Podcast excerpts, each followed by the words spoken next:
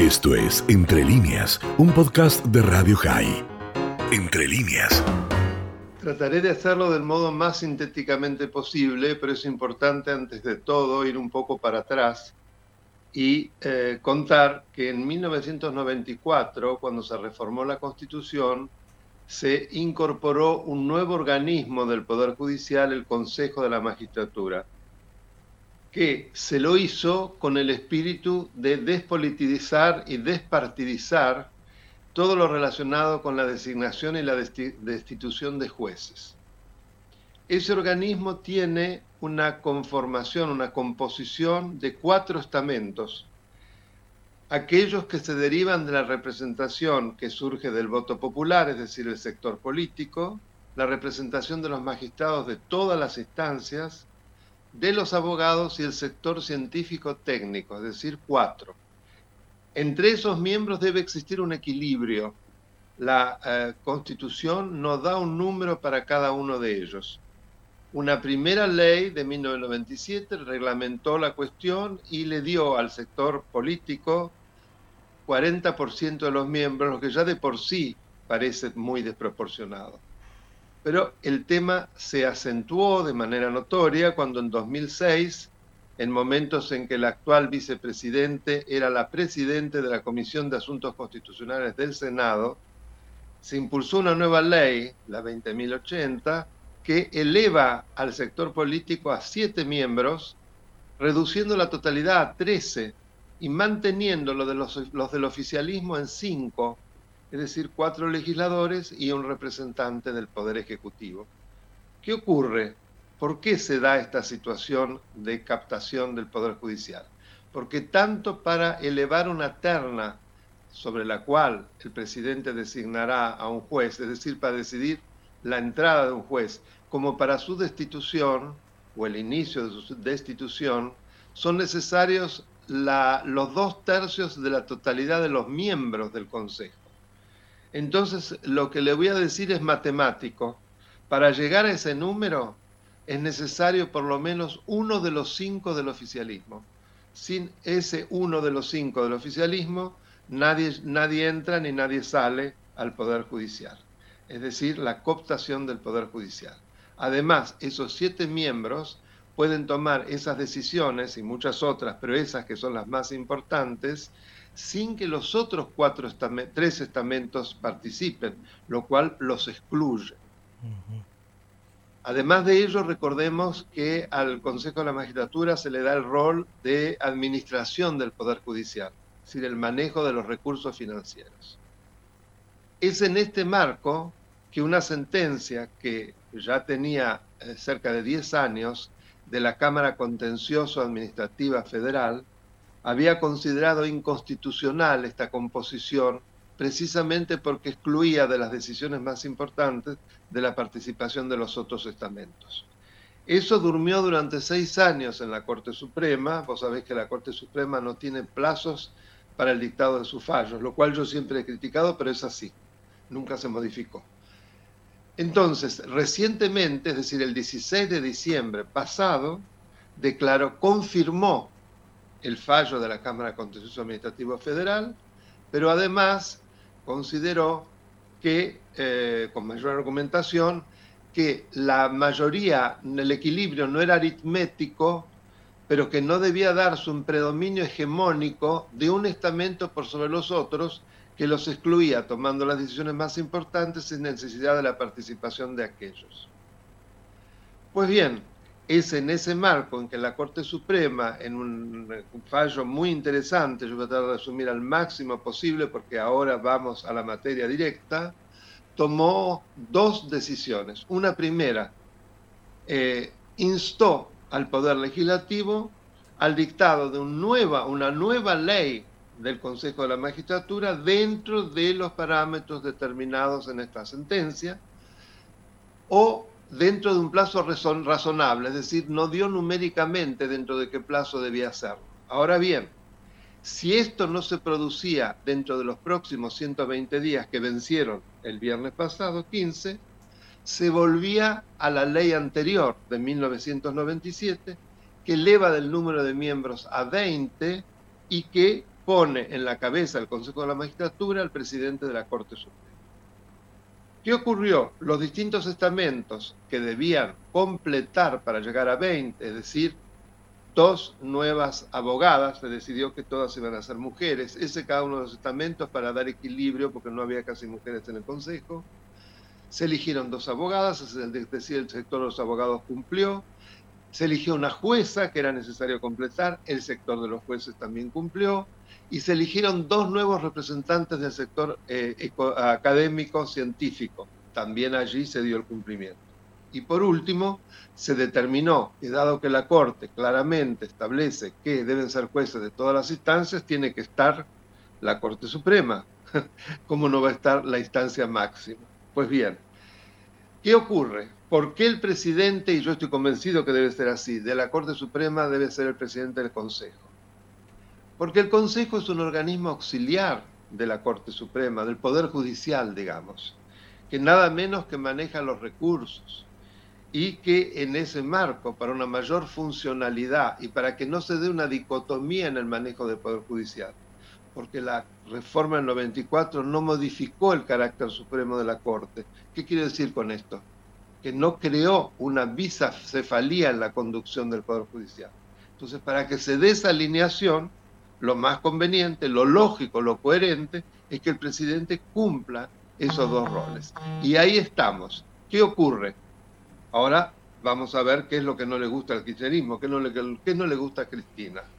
En primer lugar, ya advierto, a Cristina no le gusta nada que no le asegure su impunidad en las gravísimas causas y procesos que están vivitos y coleando los más importantes y que la tienen sobre ascuas. Rosati no le merece la menor confianza porque no olvidemos que Rosati fue el ministro de Justicia en la época de Néstor Kirchner, que renunció porque no quiso avalar la compra de cárceles donde había sobreprecios. Y a partir de allí nunca más estuvo cerca del kirchnerismo, inclusive dado su prestigio, él es santafesino, cuando poco después se le quiso ofrecer que encabezara la lista de legisladores en elecciones de Santa Fe, él también lo rechazó. Para una mente como la de Cristina y en general el kirchnerismo, la venganza es terrible, porque no se, no se admiten estas actitudes en un juego amigo-enemigo. Pues bien, es en ese marco que ya no saben qué hacer, recurriendo a las tretas más inconstitucionales para, que, para paralizar el Consejo de la Magistratura. Primero, a través de un juez de justicia legítima, creo que no hace falta este, explicar ya a esta altura lo que es justicia legítima, un juez federal entrerriano, Alonso, a instancias de un diputado nacional también de Entre Ríos, Casareto, interpuso una medida precautelar que inventó, porque no existe en el sistema jurídico argentino, ¿para qué? Para ordenarle al Poder Legislativo, ambas cámaras, que no designen a los miembros de las dos minorías, segundas minorías, al Consejo de la Magistratura. Ahora, imagínate vos qué mamarracho.